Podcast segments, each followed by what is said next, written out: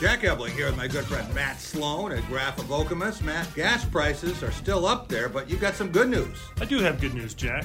We have lots of different models that are going to help with that issue. I've got the Nissan Sentra, Versa, that all get over 30 miles to the gallon. In fact, the Versa gets 40 miles to the gallon. Wow. Our all electric Ariya has a range of 269 miles. And then on the Chevy side, Trax, Malibu, Equinox, and Trailblazer all over 30 miles to the gallon. And our brand new Blazer EV, 320 miles of range. Lots of great options. Stop and see Matt and the gang here. Graff of Okemos. They're making friends.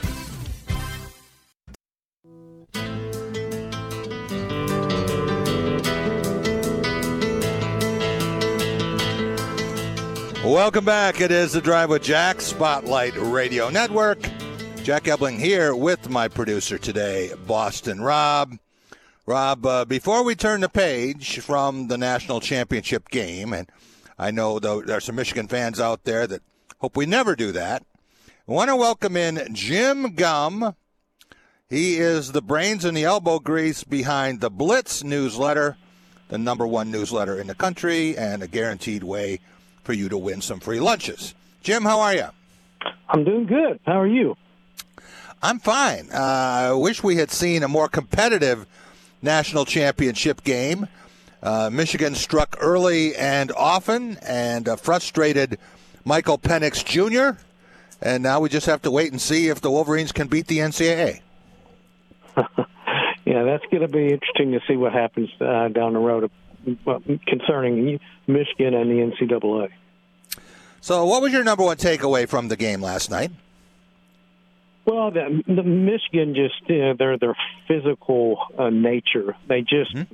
You know they're just so physical, and they just uh, I think they had the mindset that you know what we're going to just show you that we're you know we have the more physical team. I know that they won the Joe Moore Award. I'm talking about Washington's offensive line, but I mean Michigan was putting pressure on Penix all night, and they yeah. didn't have to rush to do. I mean, uh, blitz to do it. They were doing it with four and five guys. So you know that that way they they were able to drop their guys in you know in the in the secondary. He couldn't complete anything deep.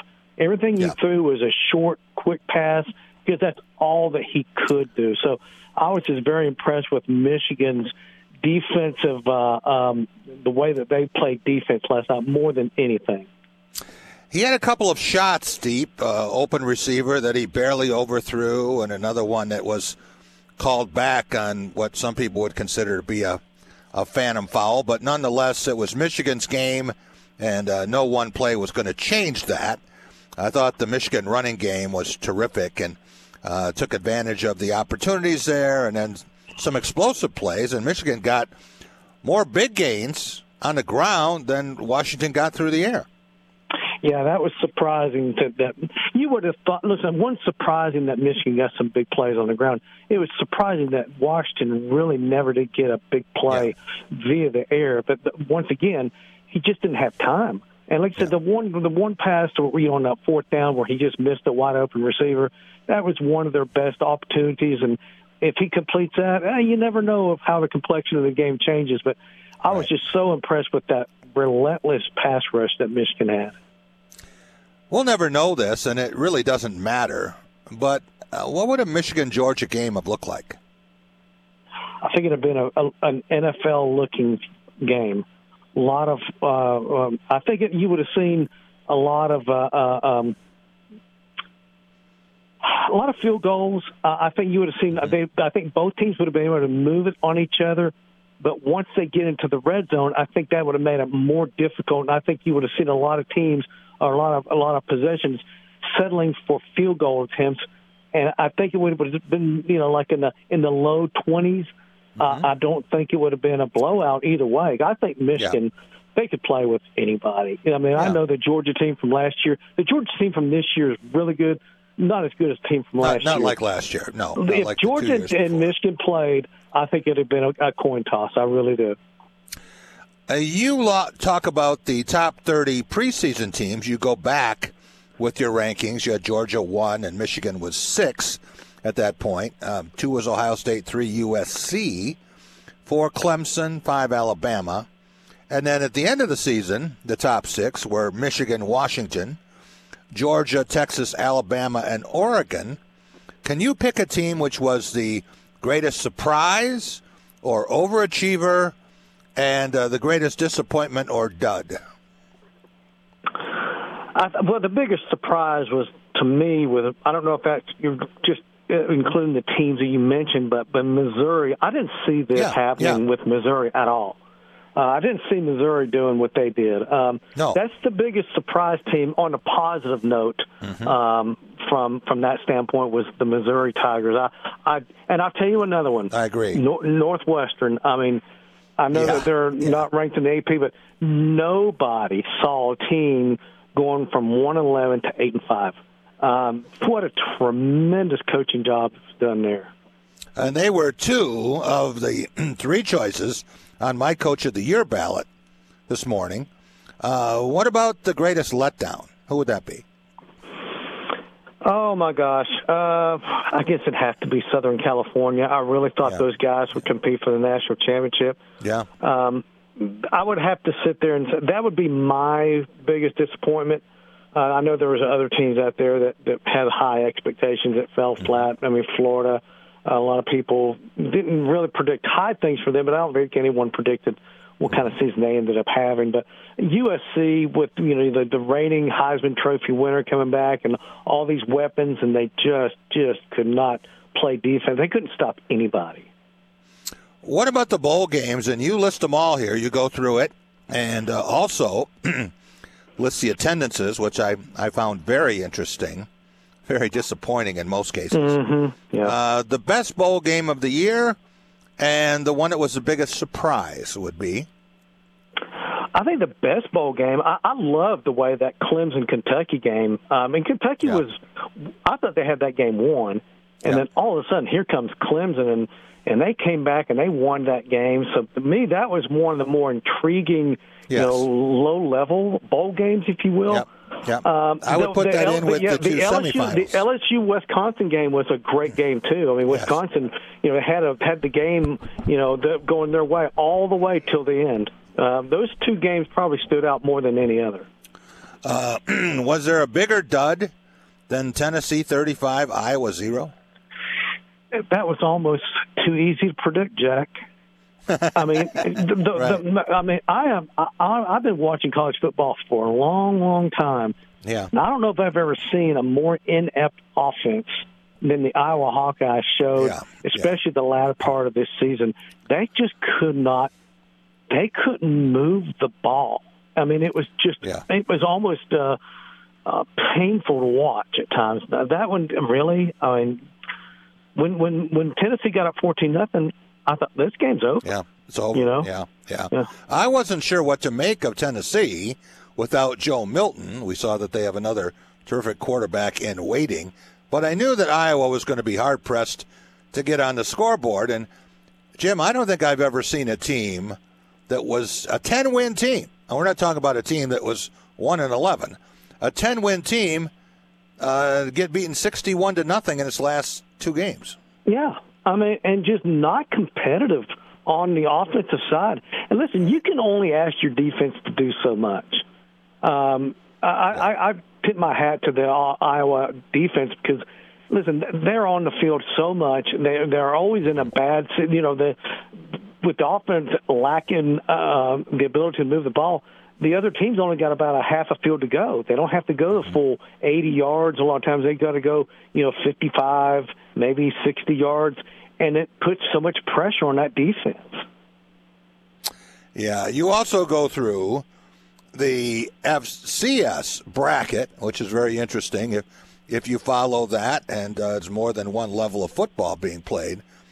But you show us what the college football playoff bracket is going to look like down the road, and I think it's very interesting to to think of what we're going to be talking about a year from now with the 12 team CFP.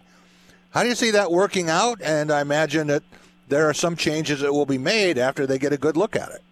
Well, what's the the thing that you if you look closely at it is that you're going to have college football games played on Friday, Saturday. That's the first round. The mm-hmm. quarterfinals Tuesday, Wednesday. Mm-hmm, because mm-hmm. Jack, the NFL owns the weekends uh, yeah. that part of the year. And college football knows that, so they're late to the party. So that's why you're going to see college football playoff games being played on Tuesday, Wednesday in 2024, and in, uh, and the, and the uh, semifinals being on Thursday and Friday. And then in 2025, you'll have a Wednesday, Thursday, and a Wednesday, Thursday again. So, I mean, you're going to have a lot of weeknight college football games, and people are going to like it because of You're going to have a lot of fans that, you know, maybe they can't get off work, maybe they can't go yeah, to the games, yeah. you know, and and I think it's really one of these things where, you know, it's not it's not like these are all games be played on New Year's Day. Right. We're talking about well, now. You know, the well, championship game is on Monday, so people are probably missing two days of work. Yeah, the, uh, the semifinals. Uh, the semifinals are going to be like January 9th and 10th next year. Yeah. So that's a Thursday, Friday. So you know, you, you know, first of the year. I mean, I, I think they're putting a lot of uh, a lot of stress on the fans that want to attend these games. Yeah. And the fact of the matter, you think about this. Let's say you go to the quarterfinals, that that bowl game, then you go to the semifinals, another bowl game. Yeah. I mean, how much money these fans got to fork over and some fans are going to have to pick and choose. Well, I'm going to assume we're going to win this game, and we'll hold off and try to go to the semifinal. Right. But you know, right. I, I I just think that you're you're just putting a burden on some of these fan bases. And of the 12 teams competing, uh, the first four, one, two, three, and four, will have a first round bye. Teams five, six, seven, and eight will have home games. Right. So on December 20th and 21st, and I can tell you what the weather was like those days. Uh, you're going to have uh, games here. Wouldn't it be something if uh, Big Ten teams are hosting SEC teams or ACC teams, and uh, you've got a game in Ohio Stadium or Michigan Stadium or uh, who knows? But it would that would be, be fun. It would be fun. It'd be. I, I don't know if you know this, Jack, but but Notre Dame cannot um, get a bye in the in the bracket. They're, oh, I did not know that. Yeah, but Notre, you have to be a conference champion to get oh, one of those top right. four seeds. And with Notre Dame being an independent, they have. And listen, and Notre Dame, they don't ever play in a conference championship game. So, but they're guaranteed. If Notre Dame makes it, they're guaranteed to play in uh, one of those first round games anytime they make the playoff. Now, even if they're the number if they're the number one team in the nation, right, they still have to play in a first round game. If they're the only undefeated team, they don't get a first round bye. That's interesting. They do not get a bye. That's correct. I really enjoyed your section on conference realignment, Jim, and talking about conferences where they were and uh, what happened to them when they moved who had the most successful move this year? You mean as far as teams that went from one conference to another yeah, conference yes. this year? Yeah, I you know, and you you'd have to say that Jacksonville State uh, made a great move, yes. and Liberty did as well. Yes, yes. Uh, those two teams, you know, um, and, and Liberty. I mean, they've been in the FBS for a few years. Jackson State, they went from the FCS all the way to. Uh, you know, uh, and and and um, Sam Houston. I mean, um, excuse me, but James Madison also. So those three yeah. teams probably as much as anyone. But uh, um, no, but Jacksonville State, their first year moving up to Conference USA from the FCS, probably them based on yeah. the way that they have, uh, you know, they Rich have Rodriguez. to make that adjustment. That's right. That then the adjustment that goes from moving up to uh, the FBS level. All right. Of the teams that are moving, uh, all but two from the Pac 12. Uh, and then you have some others here that are sliding around. Mm-hmm. Uh, which of those teams are you most intrigued by how they will do in their new environment next fall? Well, I mean, the, the, the six that stand out, um, obviously, are the four coming to the Big Ten. You got Oregon, Washington, USC, UCLA, and then Texas and Oklahoma going to the SEC. So, mm-hmm. of those six, I would probably say I, I'm more interested to see how Texas is going to do yeah. based on the success they just had. Yeah. And, and I, I do believe Washington and Oregon and USC and UCLA are going to make a little bit of a smoother tra- transition because mm-hmm. they're going to be playing, you know, each other quite a bit there because right. the the Big Ten's going to help them out scheduling wise. But I'm curious to see how this Texas and Oklahoma how they adjust to the SEC, especially Texas. I think Oklahoma is more.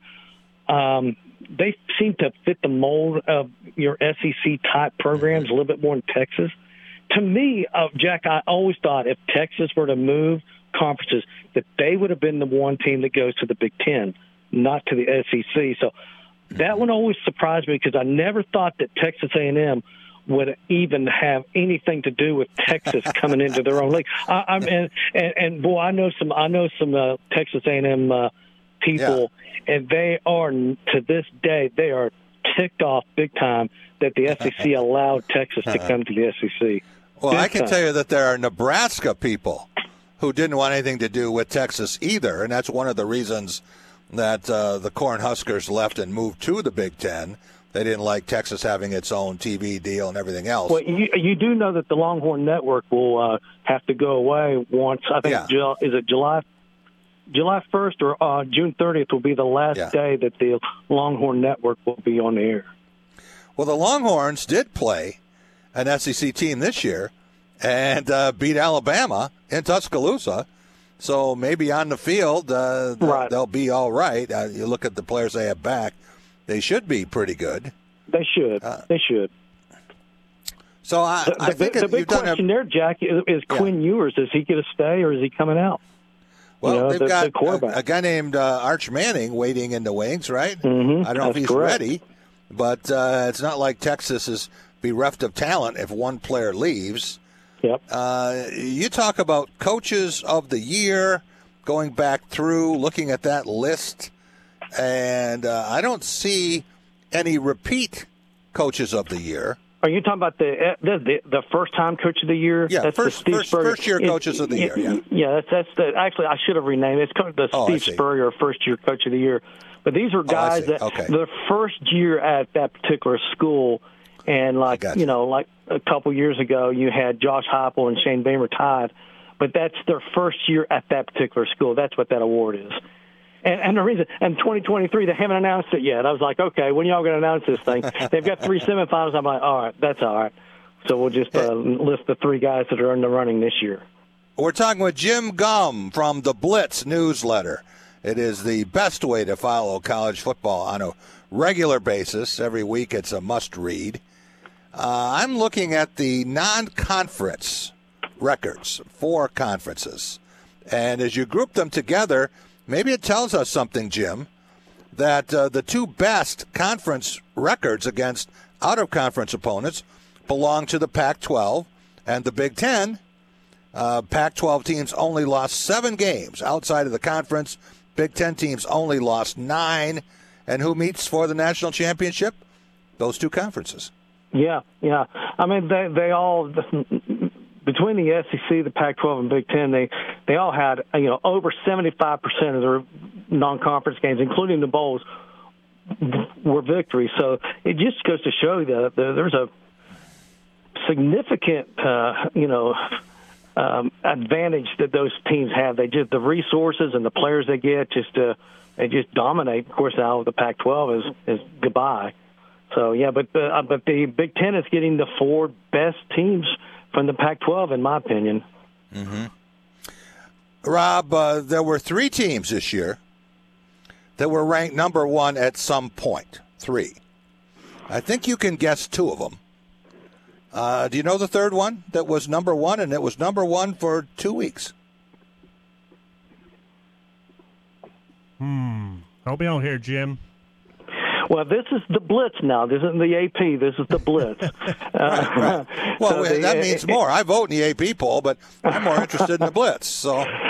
Uh, it was a it's a, a pretty pretty big rival of the team that won last night.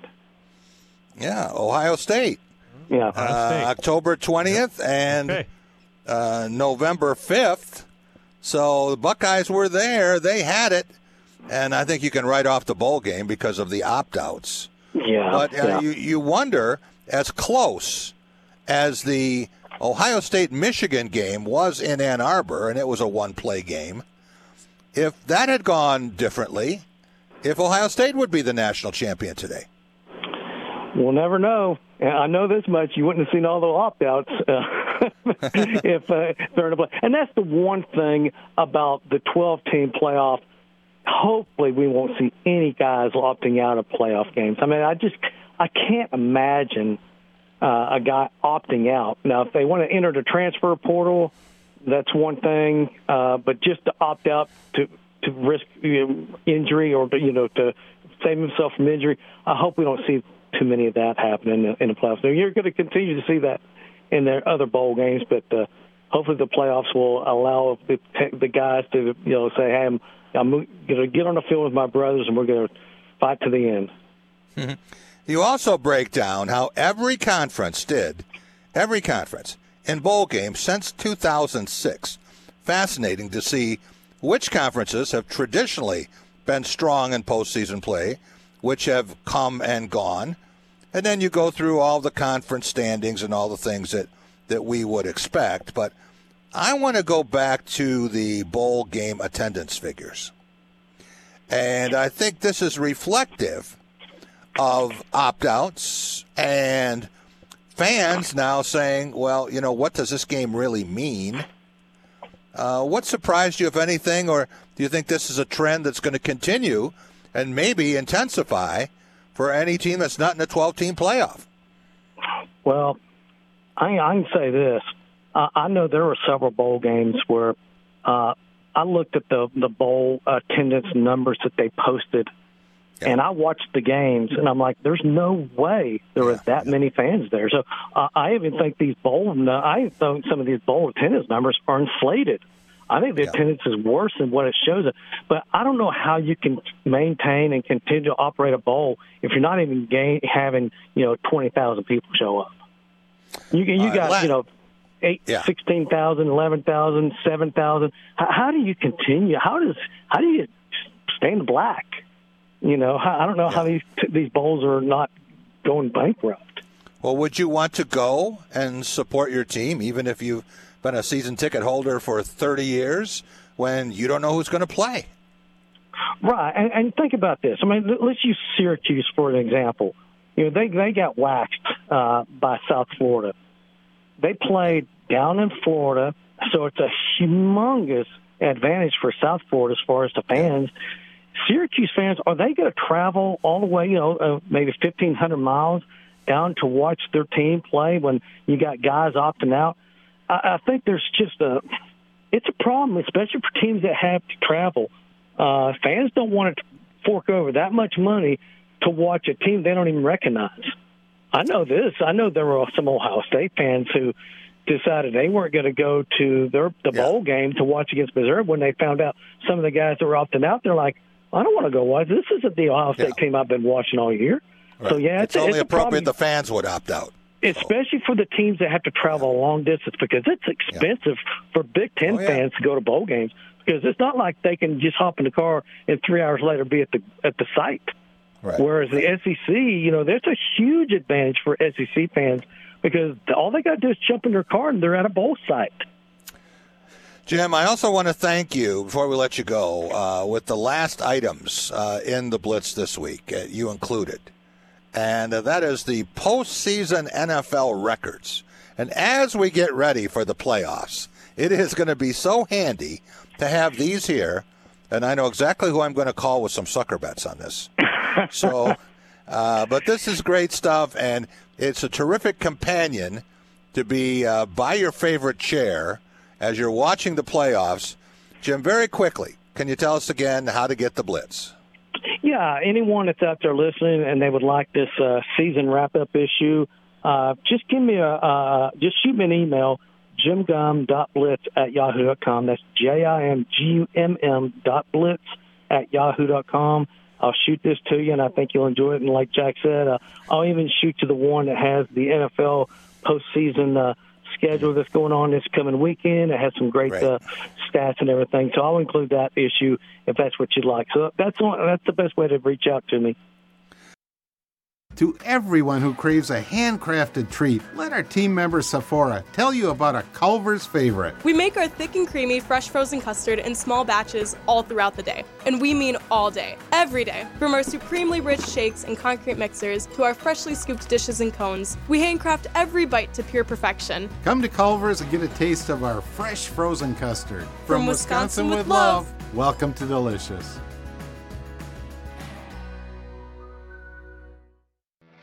Hey, Spartan fans, when you want the largest and best selection of Spartan gear, Alumni Hall is your ultimate shopping destination. Come get your officially licensed gear Nike, Champion, Columbia, Yeti, New Era hats, tailgating gear, and more. MSU students, faculty, and military receive 10% off in store every day. And you can earn cash back with their Hall Pass rewards. Alumni Hall, located in Eastwood Town Center near the Apple Store, or shop anytime at alumnihall.com. For the ultimate Spartan shopping experience, it's Alumni Hall.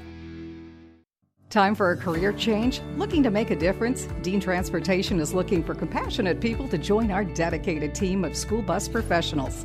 Dean Transportation has immediate openings and offers paid training to obtain a commercial driver's license. With increased starting pay, benefit packages, flexible scheduling with weekday hours, and more, Dean Transportation may be the career choice for you. No experience needed. Apply now and train all summer. Head to deanjobs.com. So, it's been a while since you've had your jewelry cleaned and inspected, right? Where will you go and who will you trust with your most valuable and treasured heirlooms? At Medawar Jewelers' four locations in Lansing, Okemos, Jackson, and Portage, jewelry isn't just our job, it's our passion. Each and every piece entrusted in our care is thoroughly inspected by our trained staff against damage or normal wear. And we offer you, our customer, the highest level of quality on repairs and custom designs. Whether it's worn out prongs, channels, or shanks, it's all handled with incredible care. Medawar Jewelers in Lansing, Okemos, Jackson, and Portage want to help you preserve your memories and offer you options on creating new ones. Come in today for the cleaning and inspection of your jewelry. We continue to work hard every day to earn your confidence and trust. To everyone who wants a meal made just for you, let our team member Arish share what makes Culver's special. We know the best meals are the ones shared with the people you love, like our cook to order butter burgers and our real Wisconsin cheese curds. And there's no better way to treat yourself than our creamy, fresh, frozen custard. I put the same care into your meal that I would for my own family. Come to Culver's for a meal made the Wisconsin way. From, From Wisconsin, Wisconsin with love, welcome to Delicious. Jack Ebling here with my good friend Matt Sloan at Graff of Okemos. Matt, gas prices are still up there, but you've got some good news. I do have good news, Jack. We have lots of different models that are going to help with that issue. I've got the Nissan Sentra, Versa, that all get over 30 miles to the gallon. In fact, the Versa gets 40 miles to the gallon. Wow. Our all electric Ariya has a range of 269 miles. And then on the Chevy side, Trax, Malibu, Equinox, and Trailblazer all over 30 miles to the gallon. And our brand new Blazer EV, 320 miles miles of range. Lots of great options. Stop and see Matt and the gang here. Graff of Okemos. They're making friends. Hello, it is Ryan, and we could all use an extra bright spot in our day, couldn't we? Just to make up for things like sitting in traffic, doing the dishes, counting your steps, you know, all the mundane stuff. That is why I'm such a big fan of Chumba Casino. Chumba Casino has all your favorite social casino style games that you can play for free anytime, anywhere with daily bonuses. That should brighten your day a little. Actually, a lot. So sign up now at ChumbaCasino.com. That's ChumbaCasino.com. No purchase necessary. VGW. Void were prohibited by law. See terms and conditions. 18 plus.